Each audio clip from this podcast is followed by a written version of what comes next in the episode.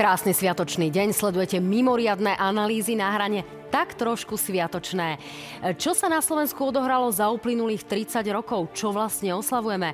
Čo mohlo a možno malo byť inak, aby sme boli úspešnou krajinou? Sme vôbec úspešnou krajinou?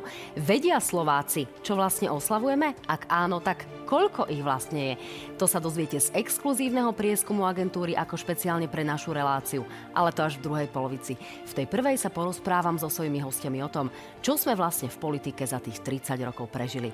Mojimi hostiami sú ľudia z dvoch opačných politických barikád, ale dnes sú obidvaja bývalými už nadstranickými hodnotiteľmi situácie. Bývalá premiérka Iveta Radičová, vítajte. Príjemný dobrý deň želám. Vysokoškolská profesorka a dramatik, scenárista, ale zároveň trojnásobný minister kultúry. Pán Marek Maďarič, vítajte.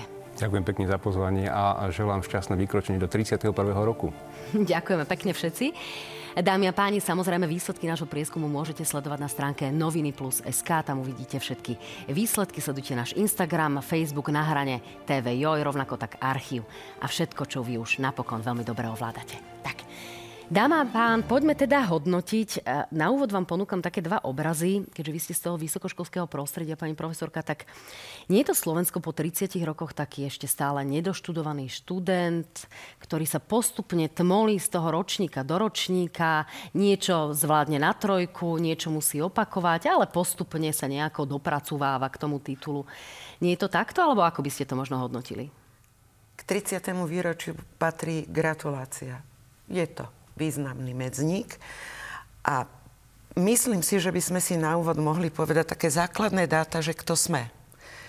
Zhruba dúfam, že vieme, že nás je cirka 5,5 milióna, že tak trochu starneme, že máme problém s deťmi a počtom detí. K tomu dodávam, že v dnešnej dobe máme vysokú mieru zamestnanosti, dokonca v istom, istým spôsobom nadpriemernú v porovnaní s Európskou úniou. Sme jej členskou krajinou, čo je vstup do úplne iných e, civilizačných štruktúr, obrovský medzník e, pre vývoj Slovenskej republiky, či už vstup do EÚ alebo do eurozóny. Následne v tomto bola kontinuita vo vývoji Slovenskej republiky. Keď hovoríme o vzdelaní a vnímaní sveta, vždy si musíme uvedomiť, odkiaľ kam sme kráčali. Odrazili sme sa s necelými 5% vysokoškolsky vzdelanej populácie a dnes máme 18,4% vysokoškolsky vzdelanej populácie. Musím počiarknúť, že je to stále pod priemerom Európskej únie. Trošku vás únie. preruším, ale máme tu aj takých, ktorí sú podľa iných zase prevzdelaní za hranicu svojho intelektu. Čiže je otázka, či to vzdelanie uh, úplne odráža možno vzdelanie. aj nejaký hodnotový systém, uh, ale ubiehate mi z tej politiky, asi sa aj tak trošku aj na schvál vyhýbate, alebo sa Ja sa politike nevyhýbam. Vstup do Európskej únie bolo vážne politické rozhodnutie a bolo neľahké, pretože sme mali za sebou obdobie uh, naozaj mečiarizmu, a musím to povedať, ktoré skončilo skoro s 20-percentnou mierou nezamestnanosti, s e, krachom celého nášho bankového sektora a firiem, ktoré vďaka divokej privatizácii e, priviedli vlastne ku kolapsu našej ekonomiky. Pointa je, že bolo urobených cirka 1200 kúpno-predajných zmluv priamo rozhodnutím a z týchto 1200 zmluv bolo 900 neskôr prehodnocovaných. Na vládu sa dostalo 45 z nich a súdne procesy niektoré sa ťahali roky, rokúce, pretože tie podniky naozaj hospodárili nielenže od desiatich k piatim, ale nepodaril sa ten hlavný cieľ vytvoriť nejakú vnú, domácu kapitálovotvornú vrstvu. Takže to ale prvé obdobie... Ale oligarchistickú vrstvu a tá, e, tu tu máme doteraz. Vytvorila sa naozaj oligarchická demokracia až spojená s kleptokraciou a mali sme a máme čo robiť sa s nej hrabať. Ale ja som nechcel chcela úplne zámerne začať od negatív a kritiky, ale vždy život je taký. Áno, je e, dostanem sa aj k tomu, či je, je vôbec čo chváliť. Pán Maďarič, e, nech sa páči, prejdem k vám, aby ste nám tu teda prehovorili aj vy. E, vy ste boli dlhé roky súčasťou toho druhého politického brehu, pôsobili ste roky, ako sa tomu hovorí, ako spin doktor Smeru, ale odišli ste vo veľmi kľúčovom okamihu, k tomu sa ešte dostaneme, ale ako som ponúkla pani Radičovej ten obraz, tak ponúknem ho aj vám, keďže ste boli ministrom kultúry a ste zároveň dramatickým autorom, tak nie, nie je to Slovensko takým už síce možno aj dobrým, ale predsa len stále vidieckým, ochotníckým divadlom, ktoré možno občas urobí nejakú frašku, občas urobí možno komédiu, niekedy sa podarí niečo, čo je možno aj kvalitné, ale stále to nie je tá činohra Slovenského národného divadla? Tak vaša otázka je veľmi sugestívna. A ja teda sa pokúsim tiež o takú širšiu odpoveď, ale ja začnem od Adama, ale budem to krátke. Ja si myslím, že to, že Slovensko je samostatný štát, e, nie je náhoda. Ono sa to nejako vynie minimálne od 17. storočia rôzne druhy pokusov o emancipáciu a rôzne mílniky. Takže to, že nakoniec v 93. vznikla Slovenská republika, nie je náhoda, ale nie je to ani samozrejmosť. To tiež počiarkujem. A pri tých dôležitých okamihoch slovenského národa takých tých pozitívnych, e, väčšinou aj dobre zafungovalo nejaká taká šťastná politická konštelácia. A teraz ešte k tým 30 rokom. Uh, to je z hľadiska existencie štátu relatívne málo, ak to s tým štátom myslíme vážne. Na druhej strane za tých 30 rokov sa vlastne položili základy. Položili sa základy v dobrom aj zlom. A ak teda vy hovoríte o tom, že niekedy to je také provinčné, alebo že to není to ako keby národné divadlo, tak samozrejme ako v čom. A keďže dnes je taká tá slávnostná chvíľa, ja by som tiež povedal, že keď sa obzriem späť na tých 30 rokov a s určitým nadhľadom, tak by som to hodnotil v mnohých aspektoch aj pozitívne, ale keď sa pozriem z hľadiska toho, čo sme dosiahli dopredu, tak ma trošku sa zmocňuje aj určitá nervozita, že či tie výzvy, ktoré pred nami stoja, či sme na ne pripravené, ako ich dokážeme ďalej rozvíjať. Ja si myslím, že sú tri témy totiž, ktoré, ktoré sú pre tých našich 30 rokov charakteristické a my sme ich svojím spôsobom už prevzali vlastne z novembra, lebo tam boli urobené, vznik slovenského štátu nebola revolúcia, to nebolo nejaká zmena režimu, to bolo e, založenie štátu a my sme pokračovali jednak a tá prvá téma je demokracia. Čiže tých 30 rokov je o tom, prepáč, len to je to krátke už. To je o tom, ako si počíname s touto zásadnou témou, aj pre našu budúcnosť. Potom je to samozrejme nejakým spôsobom trhová ekonomika a hospodárstvo a potom je to integrácia. A toto sú tri témy, ktorých sme tu na nejakým spôsobom si počínali. Niekde sme dosahovali lepšie, horšie výsledky, aj to malo určitú sinusoidu.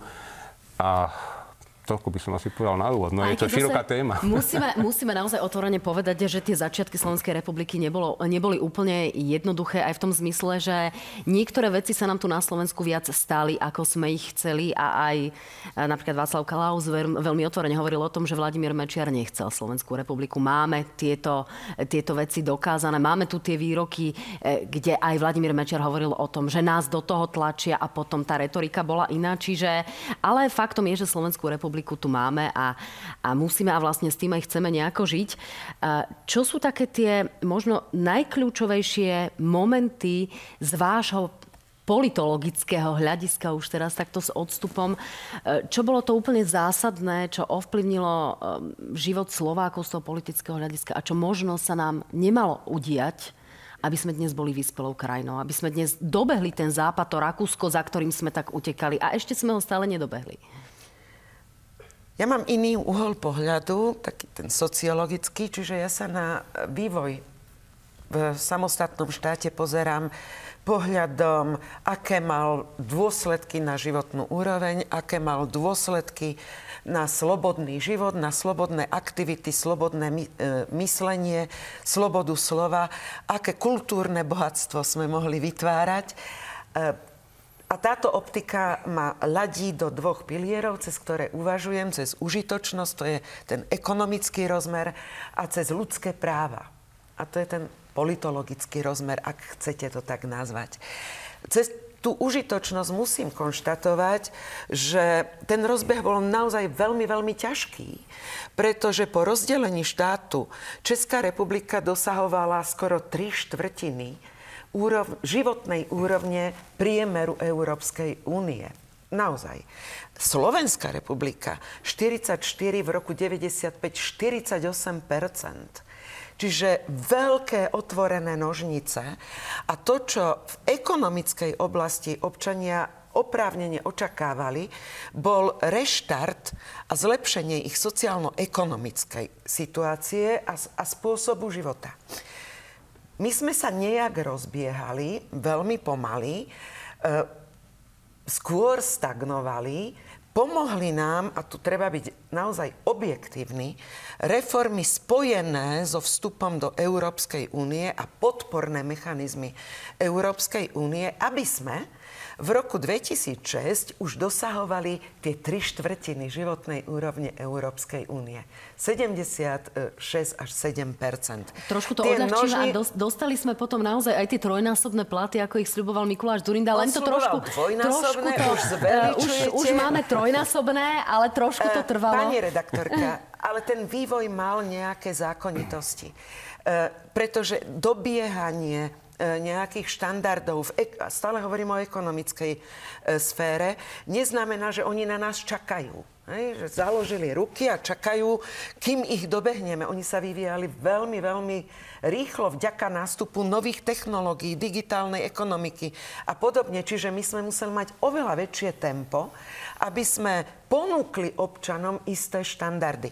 Pravdou je, musím to konštatovať, že od roku 2012 sme začali stagnovať. A od roku 2015 dokonca klesať a dnes dosahujeme opäť zase len 68% životnej úrovne. Ľudia to cítia. Pán Maďarič, v čom Vyslovujú... vy vidíte napríklad také tie, tieto najväčšie rizika, ktoré sa nám tu... Musím vás trošku prerušiť, pani Radičová, lebo my by sme tu vedeli naozaj e, aj dve si v tomto zmysle vystačiť celú hodinu a pán Maďarič by nám tu nič nepovedal a to by mi bolo naozaj veľmi ľúto. Tak by som múdro mlčal. A... Ale môžem aj ja, kľudne. Nemám s tým sebe menší problém. Skúste zareagovať na pani profesorku v tom, že či, ak môžem. či naozaj tam, tam skutočne došlo k takej tej stagnácii v zmysle, že sme dnes už naozaj mohli byť inde, ak by sa v tom reformnom procese pokračovalo, ak by sa možno trošku vyprecizovali tie reformy, ktoré tu nastavila predovšetkým druhá Zurindová vláda, alebo nie? Alebo by nás tento vývoj jednoducho čakal aj bez toho? Trošku to vidím zložitejšie, hoci nepopieram aj, aj význam nejakých reforiem, ale myslím si, že absolútne kľúčové pre Slovenskú republiku e, bolo začlenenie do Európskej únie z, z, z mnohých hľadisk, aj z ekonomických, ale aj vôbec z hľadiska vôbec existencie štátu. My sme štát toho typu, toho druhu, tej veľkosti, že nikam patriť musíme.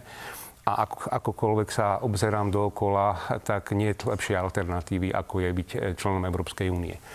Čo to ale znamenalo, to je to, čo sa na začiatku 10. rokov hovorilo, že návrat do Európy, tak my tých 30 rokov naozaj v podstate hlavné procesy naše politické, ak dám na nejaké tie žabomyšie vojny, to je proces napodobovania tej Európy ako určitého úspešného vzoru, snahy priblížiť sa k tomu, preberať tie veci, veď e, ako ministri, ako členovia vlády sme neustále transponovali proste nejakú e, legislatívu. E, žiaľ, niekedy to bolo len na úrovni imitácie. Jednoducho prebrali sme zákon, ale nedozreli sme možno ešte na jeho vnútornú aplikáciu. Hej? Alebo to sa týka aj, aj budovania rôznych inštitúcií. Takže toto je určite pre Slovenskú republiku úplne kľúčová vec.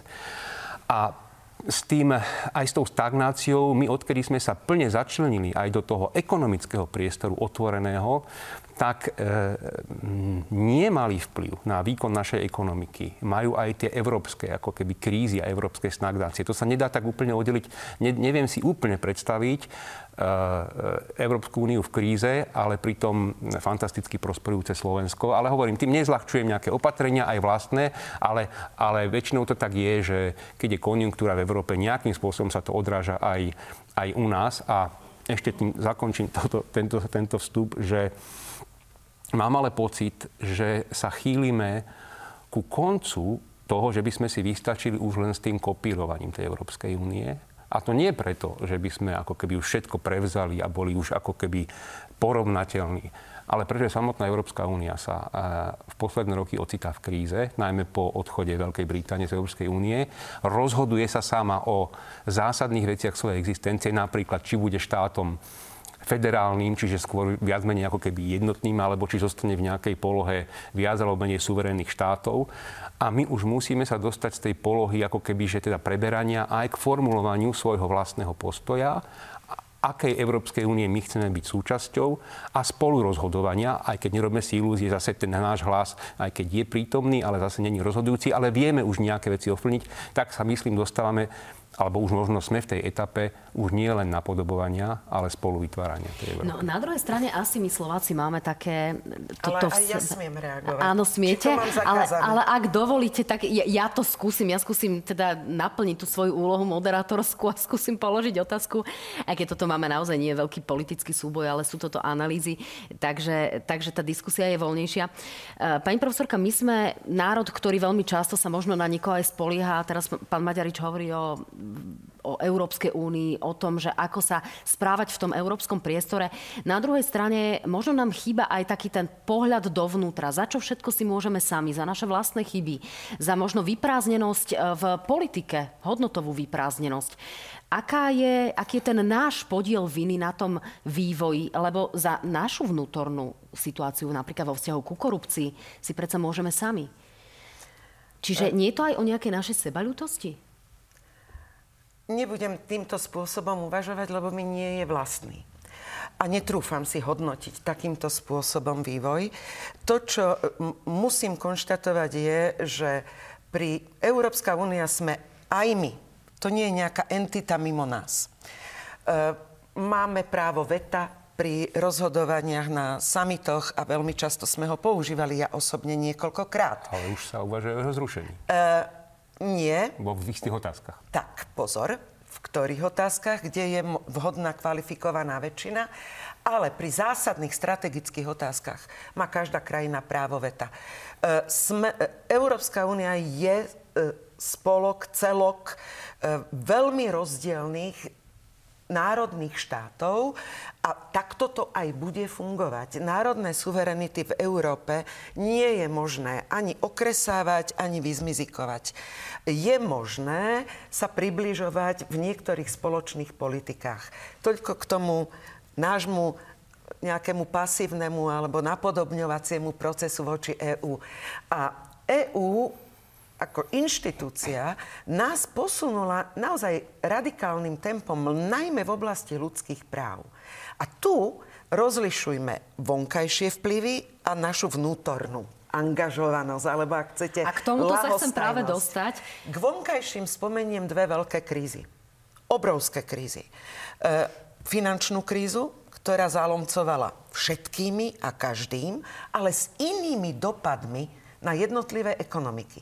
Teraz hovoríme sme... o roku 2008, aby diváci áno, vedeli. až 2012 naozaj sme boli v hlbokej finančnej kríze. Sú dátumy, na ktoré ja v živote nezabudnem. Jeden za všetky 8. august 2011 do uh, Jones Industrial Index klesolo 653 bodov. To je kolaps ekonomiky v Európe. Kolaps telefóny so všetkými premiérmi, čo ideme robiť, okamžite treba ako zastaviť totálny kolaps ekonomik. Zažíval to vtedy aj premiér Fico. To boli spoločné e, te, e, kroky, ktoré bolo nevyhnutné urobiť na záchranu ekonomik. Teraz zažívame kombináciu vonkajších faktorov, e, ktoré vstupujú do hry je to pandémia a postpandemické oživovanie s nárastom inflácie. K tomu vojna na Ukrajine. Verili by sme, že zažijeme v tomto období otvorenú agresívnu vojnu? My sme vo vojne. Sme vo vojne ekonomickej, energetickej, hybridnej, pretože tie proba- propagandy bojujú na všetkých frontoch. A tu je potom otázka k tomu, e, ako sme hodnotovo vybavení zvládať tieto vonkajšie tlaky, ako sme odolní voči takýmto vonkajším tlakom a ako národné vlády sú kompetentné a pripravené mať vlastnú adekvátnu reakciu. Pán Maderič, ak by ste ešte stále stáli po boku, povedzme, Roberta Fica, čo by ste mu v aktuálnej situácii poradili predovšetkým vo vzťahu k Ukrajine? Vieme, že Robert Fico len pred niekoľkými dňami v RTVS povedal, že na Ukrajinu by už neposlal žiaden náboj. Je toto taká tá európska európska solidarita? Je, je toto príklon ku krajinám, ktoré, ktoré vidia tie rizika z toho postupu Vladimíra Putina?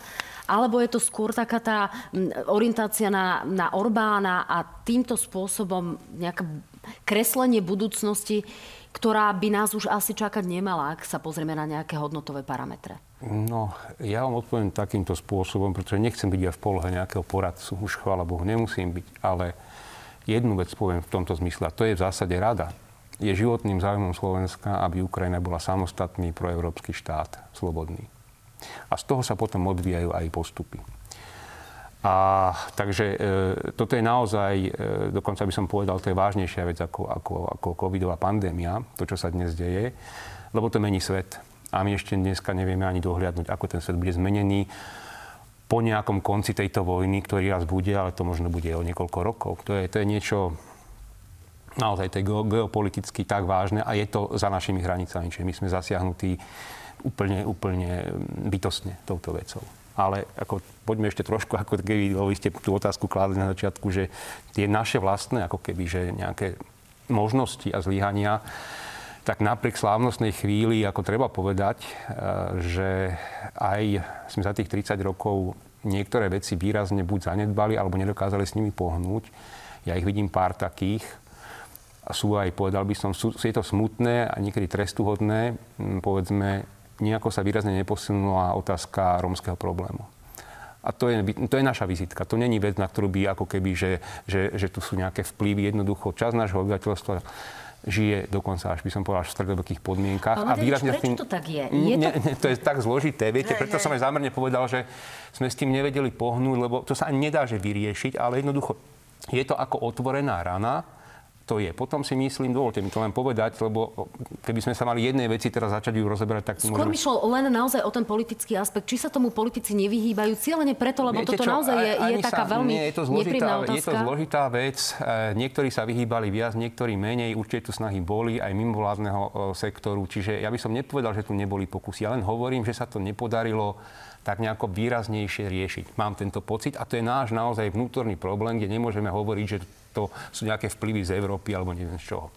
Potom samozrejme je náš vážny problém, už to naznačila pani profesorka, a ten je, povedal by som, taký celosvetový, najmä týkajúci sa západnej civilizácie, to je demografia.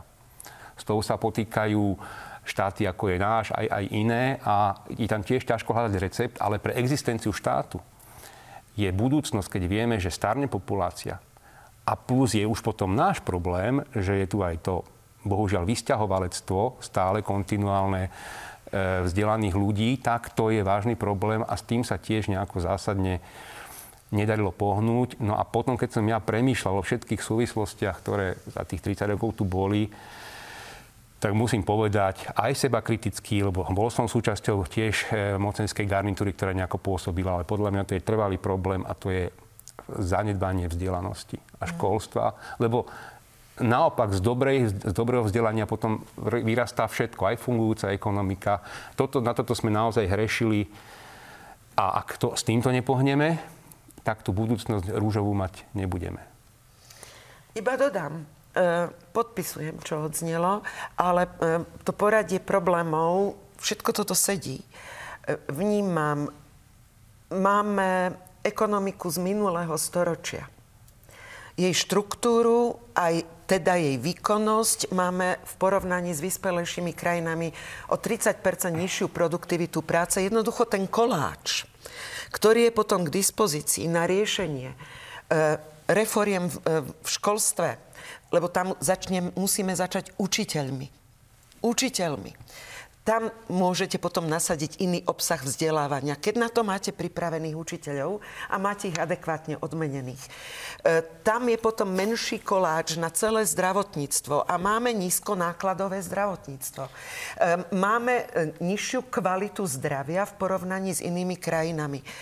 A máme nepriaznivý podnikateľský sektor v zmysle podnika- konkurencie schopnosti nášho podnikateľského sektora. A tu je pointa tej vzdelanosti. Nemyslím nikdy na formálne vzdelanie a priori, ale na inovácie, na tvorivosť, na patenty, na nápady. Pretože dnes vyhráva ten, kto má nápad. Na mnohé veci ale treba eh, aj tie peniaze, treba eh, naozaj nájsť nejaké efektívne možnosti prerozdeľovania finančných zdrojov. Znamená to, že my niekde investujeme peniaze tak, aby sa povedzme prejedli.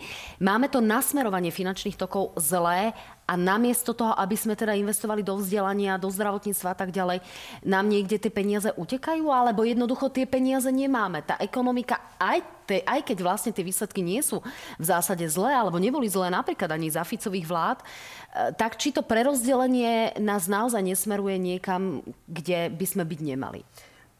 Je to relatívne, tak ako keď sme začali v úvode e, o rozdelení štátu. Keď to porovnávate s inými, tak poviete, Mali sme mierové rozdelenie štátu v porovnaní s Jugosláviou. Mnohí svetoví politológovia to hodnotia a dávajú tomu obrovské plus že sme to dokázali urobiť týmto spôsobom. Druhá vec je, aký režim potom nastúpil. Druhá vec je, e, ako, aké inštitúcie sme si založili a áno, ako funkčný štátny aparát máme v krajine.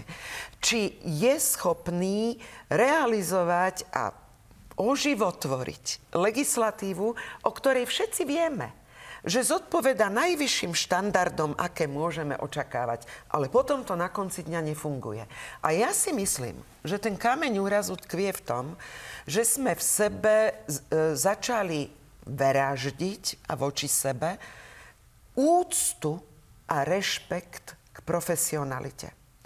Že sme e, prestali rešpektovať, že je tu dramatur, ktorý vie svoje remeslo, že je tu lekár, ktorý vie svoje remeslo, že je tu inštalatér, ktorý vie svoje remeslo, moderátor.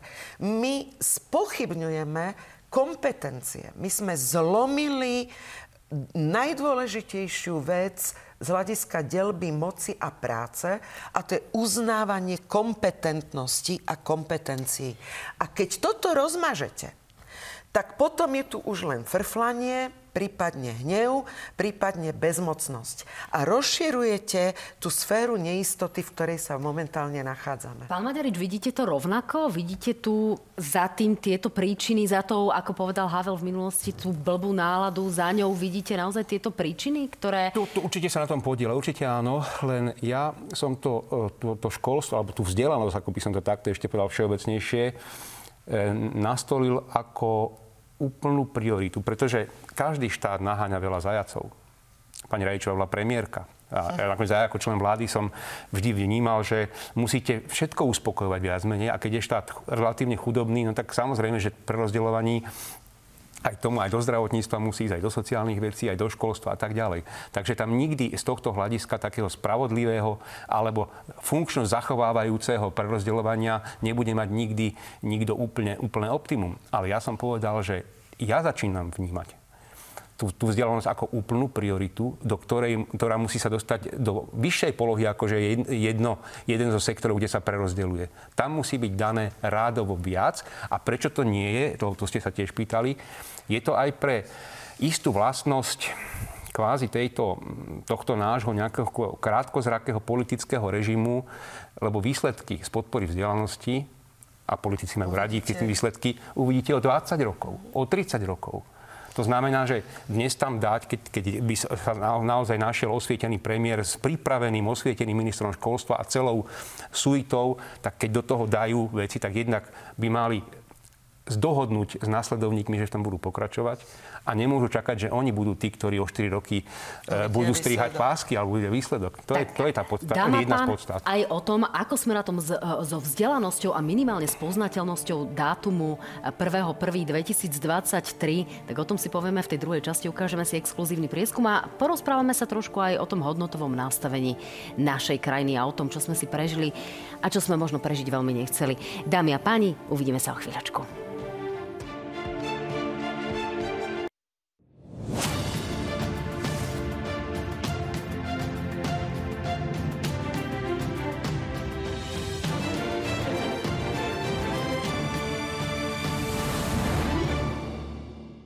Opäť krásny deň, dámy a páni. Máme tu naše sviatočné analýzy náhrania pri príležitosti 30. výročia vzniku Slovenskej republiky. A mojimi hostiami sú stále Iveta Radičová a Marek Maďarič. Dobrý deň po druhý krát. Dobrý deň. Dobrý deň. A kým sa dostaneme k ďalšej diskusii, tak si predstavíme náš exkluzívny prieskum agentúry AKO, ktorý ukazuje, ako na tom sme a či vôbec vieme, čo oslavujeme a koľko ľudí ovláda tie základné dátumy a či sú tí mladší na tom horšie ako tí starší, ako sa o tom v podstate hovorí stále. Takže nech sa páči, toto sú tie základné výsledky. Otázka znela, vedeli by ste uviezť dátum, kedy vznikla súčasná samostatná Slovenská republika? Povedzte deň, mesiac a rok. Správnu odpoveď vedelo poskytnúť len 42% oslovených. Každý piaty Slovák nevedel povedať, kedy vznikla samostatná Slovenská republika, nevedel uviezť deň, mesiac alebo rok. 37,9% sa nevedelo vyjadriť. No a pokiaľ sa pozrieme na ďalšie triedenia, a pozrieme sa vlastne na tieto výsledky detailnejšie. Nech sa páči, tu už vidíme vekovú štruktúru. Tak zdá sa, že Najosvietenejšími sú práve mladí ľudia vo veku 18 až 33 rokov, až 53% z nich vedelo, alebo možno z pohľadu skeptikov, len 53% vedelo správnu odpoveď. Ak už ale ideme v tej vekovej štruktúre potom ďalej, tak naozaj vidíme, že tých E, že tých úspešných, e, odpovedajúcich na túto otázku je oveľa menej. Najmenej ľudí vie odpovedať vlastne v tej vekovej kategórii 66 a viac rokov, tam len 27%. Pozrime sa na to z, vzdelanostného hľadiska. Vidíme, že len každý štvrtý človek so základoškolským alebo učňovským vzdelaním bez maturity pozná odpoveď. Rovnako tak vysokoškolsky vzdelaní ľudia sú v kategórii tých, ktorí vedia odpoveď. Najčastejšie 60 54% z nich, čiže dvaja z troch občanov. Ak sa na to pozrieme zo stranického hľadiska, to znamená z pohľadu prívržencov jednotlivých politických strán, tak tu vidíme, že najúspešnejšie alebo najlepšie poznali odpoveď na to, kedy vznikla samostatná Slovenská republika voliči progresívneho Slovenska. Za nimi následujú voliči KDH, SAS a postupne na tom chvoste vidíme voličov, ktorí Eh, sú, sú zo strán ako SNS alebo zo Smeru. Dáma a pán, o čom to svedčí? Eh, sú, pani Radičová, tie čísla desivé? Lebo poviem úprimne, že naozaj by som nečakala, že len toľko Slovákov pozná odpoveď pri tom 30. výročí, že čo oslavujeme, koľko rokov vlastne má tá naša Slovenská republika a kedy vznikla? Predovšetkým eh, môžeme rozšíriť to poznanie aj o výskumy, ktoré robilo napríklad Ivo, kde sa k, tom, k týmto otázkam ešte pýta aj na to, ako, či pozitívne alebo negatívne hodnotia samotný tento fakt. A pre mňa to boli ďalšie prekvapujúce výsledky, pretože vyslovene pozitívne tento fakt hodnotí len cirka tretina e, občanov Slovenskej republiky. E, ďalšia tretina, takže no, môže byť, stalo sa, a ten zvyšok negatívne. Pretože do toho sa premieta vnímanie aktuálnej situácie. Vždy. Do postojov a verej, výskumov verejnej mienky sa vám premieta optika tu a teraz, v čom žijem, ako žijem. A je preto pochopiteľné, že dnešné ťažké časy sa premietajú aj do hodnotenia e, faktu existencie samostatného štátu. Čiže má to svoje rácio a má to svoje vysvetlenie. A to, že nevieme dátumy, no to iné radosti človek zažíva aj na pôde vysokej školy, keď sa spýtate, kedy bolo Slovenské národné povstanie alebo čo sa udialo v roku 89, to by ste boli prekvapená, že väčšina netuší, čo sa v tých dátumoch odohralo. A sme späť pri tej téme či potrebujeme vedieť a čo potrebujeme vedieť o sebe z minulosti? A trvám na e, vete, že nemáme budúcnosť ak nepoznáme svoju minulosť. No práve preto sa chcem dostať aj k minulosti, ktorá sa nám to odohrala počas tých 30 rokov. Pán Maďarič, vidíte to podobne, že naozaj te, ten odraz tej aktuálnej situácie, že starším ľuďom sa v tejto krajine žije horšie, ako povedzme mladým ľuďom, ktorí majú možnosti na úspech možno väčšie aktuálne, e, ako majú tí starší ľudia, že toto sa odráža aj v tých, v tých náladách a, a v tom postoji. Ale toto je zase skôr faktografická otázka v zmysle, či ľudia poznajú, o aký dát dátum ide a tie výsledky sú, aké sú. Teda ako ich vidíte vy, ako ich čítate? No, z tých pár grafov, čo sme teraz videli, tak tam na, na prvú je viditeľná korelácia medzi dosiahnutým vzdelaním uh-huh. a teda znalosťou toho, kedy vznikla Slovenská republika. Určite sú tam aj iné faktory, ale mm, je to smutný výsledok, ktorý odzrkadluje um, asi vzťah k tomu štátu, alebo aj vôbec vzťah k veciam verejným, pretože vznik štátu to je, povedal som, zásadná nejaká politická otázka a spoločenská otázka. Takže z toho mne tak trošku ako keby desivo vyplýva aj nejaká lahostajnosť k sebe samému v podstate ako členovi komunity, členovi obce. A Nie. neprekvapilo vás to, že tí mladší o tom vedia v podstate viac ako starší? Viete, čo ja nechcem na základe tohto tých paragrafov to takto hneď ako hodnotiť, to by som ten prieskum musel tak ako solidnejšie si preskúmať, ako to je, viete, ktorý mladší. Ja tam vidím skôr tú súvislosť medzi, e, medzi tými, ako keby, ktorí sú vzdelanejší a zrejme aj viac čítajú a viac sa zaoberajú takými vecami a takí sú možno viac zastúpení medzi tými mladšími. Nevidím to v otázke ako keby vek veku. Že nevyhnutne ten starší je ako keby trošku ako keby obmedzenejší. Aj tých starších by som v tomto zmysle ako delil. Takže ja to tak ako, že starý, mladý, nevidím túto konfrontáciu. Nakoniec niektorí starší nie, my niektorí starší, niekedy nám vypadávajú aj iné veci, nám veľmi blízke, neviem si spomínať nejaké meno, nie, to trošku zľahčujem. Ja to vidím ako smutný výsledok a primárne podľa toho, čo sme videli, otázku zase nejakej, nejakej áno, aj poznania tej histórie, nakoniec, ako povedala pani profesorka, bez toho vlastne nemôžete poznať ani tú budúcnosť a ani rozhodujúce okamihy vlastne. Ich registrovať vôbec. To nie je o datume, no. to je o tom, či vôbec zaregistrovali takú vec, že, že, že sme samostatný štát. A Ale toto je tá záležitosť. ešte by som dodala, že ono je dôležité aj e, si uvedomiť, že ne, nehodnotia ten štát ako nejakú vyprázdnenú entitu, ale vnímajú, aký je v ňom režim, ako fungujú inštitúcie, čo majú práve dnes na tanieri, či dokážu platiť svoje účty, čo rozprávajú tí politici a čo sa na nich valí z politiky. Toto všetko sa zbieha a potom si povedia, tak to je úplne jedno, kedy toto vzniklo. Hej? No, a mávnu rukou. Otázkou je, či sa vieme vysporiadať s takými tými čiernymi bodmi našej minulosti. Ja by som vám pripomenula možno niektoré takéto body. Pustíme si teraz Vladimíra Mečiara a jeho prejav v roku 2000 v Národnej rade ktorý tak trošku odzrkadľuje to, ako sme sa vysporiadali s amnestiami a s vraždou Roberta Remiáša, ktorá nepochybne významne a výrazne poznačila vznik Slovenskej republiky a tie prvé roky. Nech sa páči. Žiadne ovplyvňovanie, objednávanie vraždy nebolo. Rozhodol o tom ten, kto je oprávnený rozhodnúť. Ostatní ste gagají, tárají a pre mňa prďusí. No toto je veľmi slávny výrok, na ktorom sa mnohí zasmejú, ale na druhej strane e, vidíme, že Vladimír Mečiar je dnes stále ctihodným dôchodcom, že mnohé tieto veci, aj keď sme naozaj e, amnestie už oslobodili od toho jarma, že sa nemohli prelomiť a vyšetriť. Stále tu nemáme potrestanie vinníkov, nevidíme tu takú tú koncovku. Nie je to takoutou rakovinou našej spoločnosti, že sa jednoducho nevieme vysporiadať s niektorými takýmito čiernymi momentami. A dostaneme sa k ešte jednému. Pán Maďarič, ako to vnímate?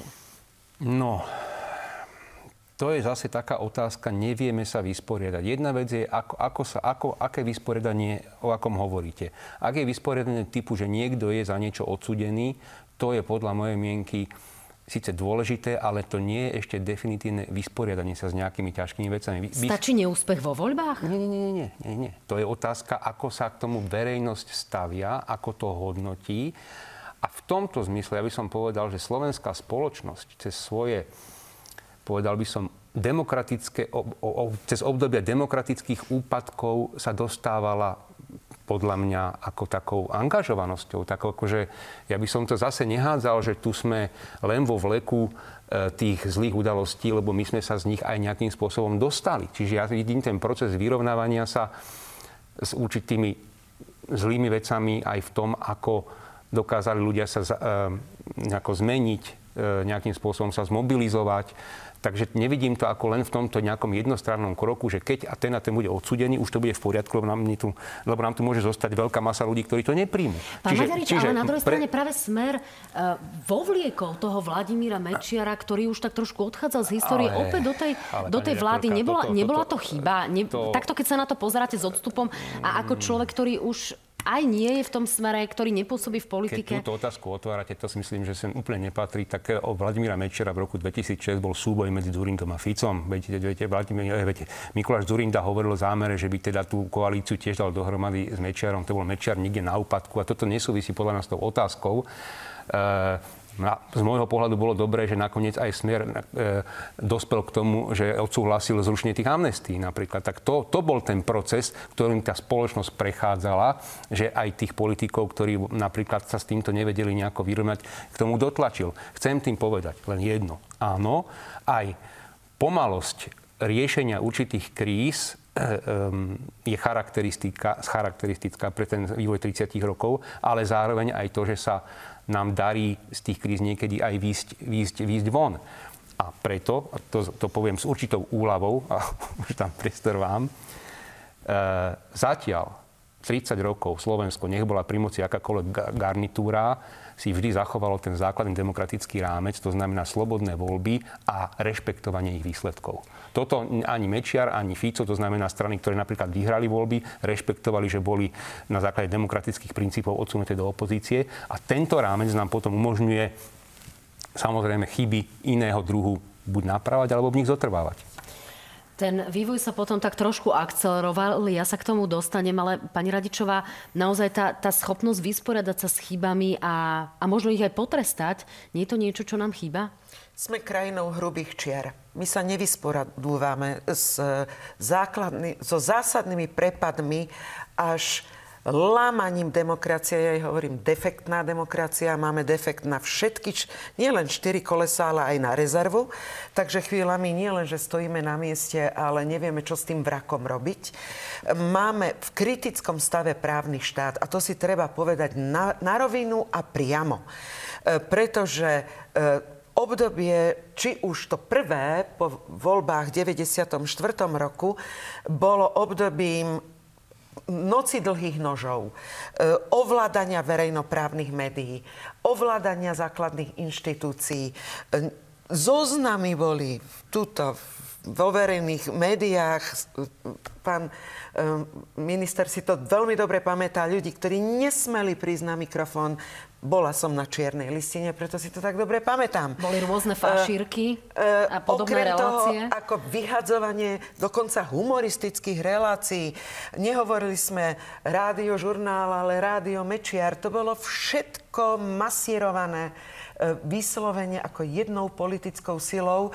A to je pošliapanie základ jedného z pilierov demokracie, lebo áno, voľby sú zásadný predpoklad, pokiaľ sú férové, súťaživé, ale nemôžeme hovoriť o úplnej férovosti, pokiaľ tá moc ovláda základné piliere právneho štátu, pokiaľ si ich znásilňuje v svoj prospech. Obdobie, keď, kedy nastúpila harabinovčina do právneho systému, na to predsa sa nedá zabudnúť.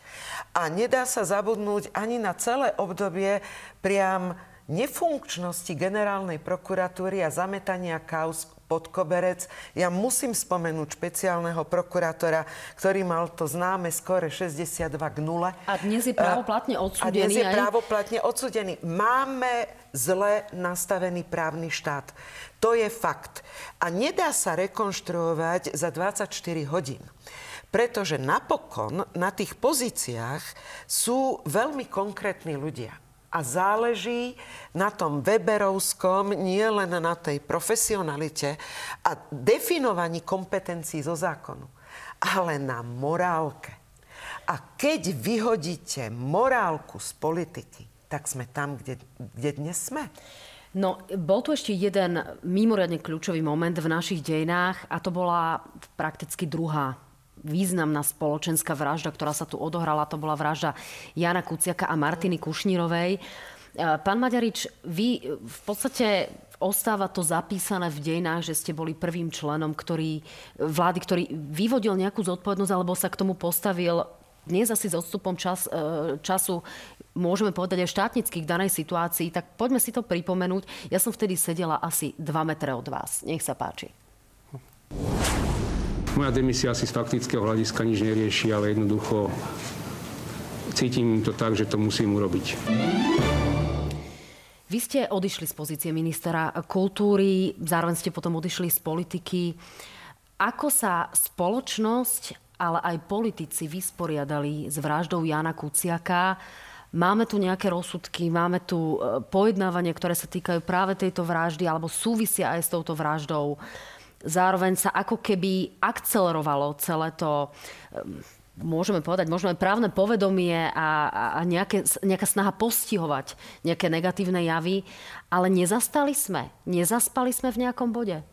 Toho ako keby tej reakcie na, na tú vraždu? Tej reakcie a takého toho spoločenského nadšenia pre isté obrodenie tejto spoločnosti a snahy vysporiadať sa s tými negatívnymi javmi, ktoré, ktoré tu boli, kde si aj naozaj musíme otvorene povedať, ja tí oligarchovia ja robili, čo chceli. Ja si myslím, že e, to, čo v tejto veci ono, je to, je, to, je to cynické, čo možno poviem, lebo je to strašná tragédia, ale ako keby cez túto obeď sa zase naštartovali mnohé veci, ktoré by, ktoré by tak rýchlo možno neprišli. Ale e, a naozaj ospravedlňujem sa, ak to niekto mohol pochopiť ako nejaký, nejaký cynizmus. E, my sme, povedal by som, sa neboli schopní ako keby podľa mňa správne pomenovať príčiny tej vraždy, respektíve buď uviazneme na takej tej jednoduchej personalizácii, ako keby nejaký konkrétny politik bol vrahom, a nechceme ako keby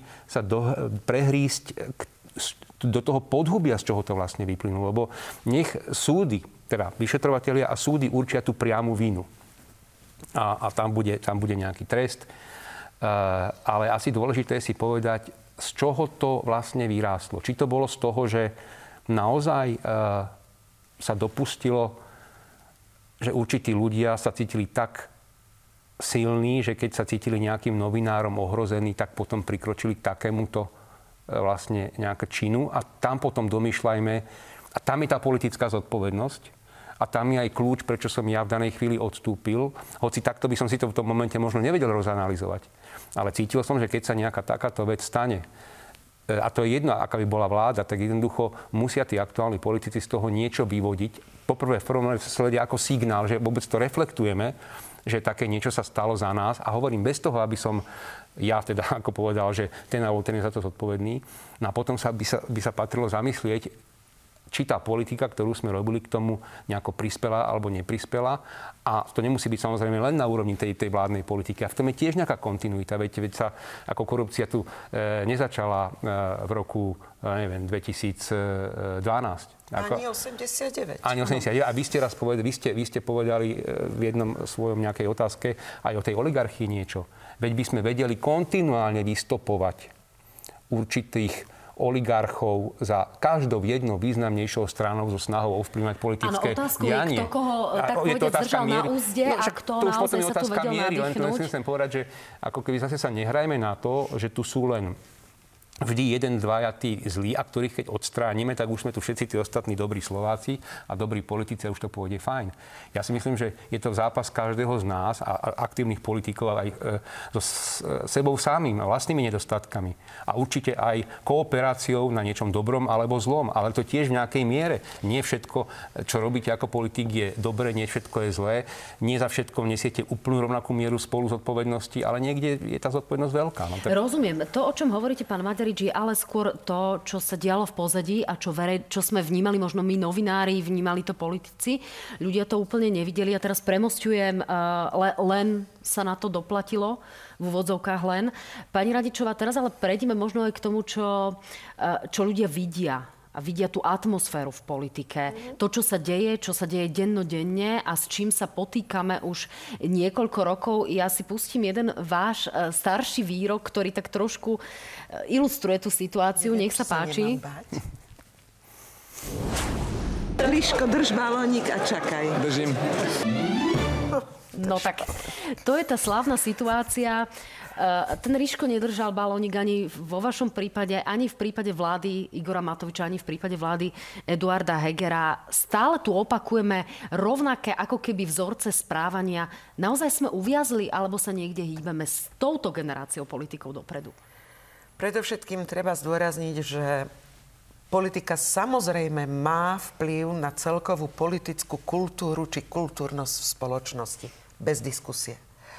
To znamená, že ak sa my dvaja tu budeme a môžeme to skúsiť predviesť, zahráme, e, rozprávame týmto spôsobom, alebo začneme po sebe jačať a štekať a začneme si nadávať, to má svoj vplyv na občanov v spoločnosti. Ak vidia rozhádaných, rozhnevaných väčšinou mužov na politickej scéne, ktorí e, nevážia slova, Počkajte, tak... to vám len skočím. Mali sme tu tepše, mali sme tu rôzne e, ženské afery v tomto ja zmysle, čiže či ja je to len domena mužov? Moment, ja som Alebo... nepovedala len, vidíte, ako posúvate rozumiem, vety? Rozumiem, ja som bola povedala taká väčšinou vstúka, mužov. Ktorá to len ilustruje. Väčšinou mužov. Samozrejme, ženy vedia priložiť a my vieme tou tichou nenávisťou vyprovokovať.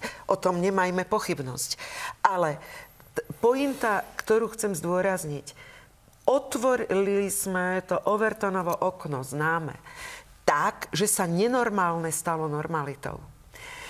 Že slovník, ktorý je neprípustný v istých situáciách a prostrediach, sme vpustili ako býka do arény. E, inak, iný slovník máme v kostole, iný slovník máme na futbalovom štadióne. Iný slovník je v škole, iný na akademickej pôde a iný má byť v politike. Už len v elementárnej úcte k tomu, že viem, že musím reprezentovať občanov Slovenskej republiky a že ako premiér prípadne voličov tých, ktorí mi dali svoju dôveru. Ak sa správam ako hulvát, prečo očakávam, že ten občan sa bude na mňa usmievať a bude sa správať iným a slušným spôsobom. A ešte jedna dôležitá poznámka. Násilie slovné je prvý predpoklad fyzického násilia. Ja nechcem dramatizovať, ale deti zneužívané, ktoré si ubližujú až do podoby samovrážd, lebo sa na nich valia nenávistné scenáre a provokujúce e, odporúčania k takýmto krokom. Deti, ktoré sú v hlbokých depresiách, e, mládež, ktorá tu nevidí perspektívu a opúšťa Slovenskú republiku, alebo dodajme ten známy výskum, koľký z nás sa vyslovili, že sú odhodlaní ochrániť a obrániť prípadne svoju vlast. To boli depresívne čísla. Keď, sa, keď to porovnáte s Ukrajinou, tam ja zdôrazním jednu vetu. Všimnime si, ako si chránia svoju domovinu. Čo to znamená vlastenectvo? Je to ich domov. Oni sa ho nechcú zriecť. Aj za cenu nielen najväčšej obete, akou je život, ale aj spolu s hodnotami, v ktorých chcú žiť. Sme na toto my nastavení a pripravení? Nie.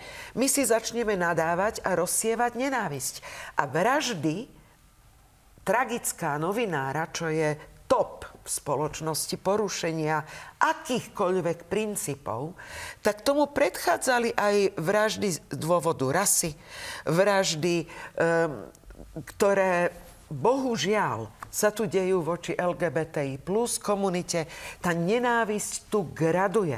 A je povinnosťou politika nenávisť utíšiť. Je povinnosťou politika ponúkať riešenie a otvárať priestor pre nádej. Čo je krajina bez nádeje? No, máme to tu, je koniec. Mali sme tu naozaj významnú zo spoločenského hľadiska vraždu na Zámockej, ktorá napriek tomu nezabránila politikom ani aktuálne šíriť homofóbne výroky. Pán Maďarič, záverečné posolstvo. Zhoršuje sa tá situácia v politike? Vulgarizuje sa tá politika? Alebo vlastne vulgárna vždy bola, len sme zabudli na niektoré také tie kľúčové scény z politického života, ktoré a zo slovníka, ktoré tu boli aj, aj za čias krátko po vzniku Slovenskej republiky. No, voľným okom pozorované v priebehu e, tých pár desaťročí je ten úpadok úplne zrejmy. Mm. Má svoje príčiny, o tých by sme tu mohli opäť dlho hovoriť. Je to súvisí to s tým, kto sa dnes do politiky tlačí, respektíve aké vystupovanie, aký spôsob komunikácie vám zabezpečí to zvolenie. To, je, to, to znamená, to je otázka spojená aj s dnešnými sociálnymi sieťami a médiami. A potom je to úpadok politických strán. Je to úpadok politických strán, kde kedy si práve v tých 90. rokoch, a ešte povedal by som do prelomu tisícročí, tu na, bola väčšina strán, dajme tomu štandardných v zmysle s nejakou početnou členskou základňou, s nejakými vnútornými štruktúrami. E, a dnes tvorí prevahu, e, tvoria strany, povedal by som niekedy buď na jedno použitie, alebo jednoosobové, či štvorosobové SROčky. A pre mňa je vrcholom naozaj, že víťazom posledných volieb sa stalo hnutie, ktoré malo dlhé roky štyroch členov, dnes ich majú možno 40. Z toho vyplýva potom aj nekvalita tých politikov a respektíve že máme premiéra one time, next time. No tak ako to je, to je proste e, hamba e, absolútna, a, ale aj náš obraz. Lebo viete, ľudia niekedy majú sklon zase hovoriť, No, veď keď tých politikov vymeníme, tak inak to bude všetko v poriadku. My, politici, teda my už teraz nie, ale keď sme boli politici, alebo ja teda budem hovoriť za seba, som bol tiež len zrkadlom tej spoločnosti. Máme politikov, akých sme v podstate čiastočne alebo pomerne e, veľa my sami. Tak, dáma pán, ďakujem pekne. Týmto pohľadom do zrkadla už musíme končiť. Majte úspešný rok 2023, snáď bude úspešný pre nás všetkých. Uvidíme, či sa v ňom budú odohrávať parlamentné voľby alebo nie. Dámy a páni, úspešný rok 2023 aj vám. Nech je nám všetkým minimálne o trochu lepšie, ako nám je momentálne. Majte sa fajn, pekný deň.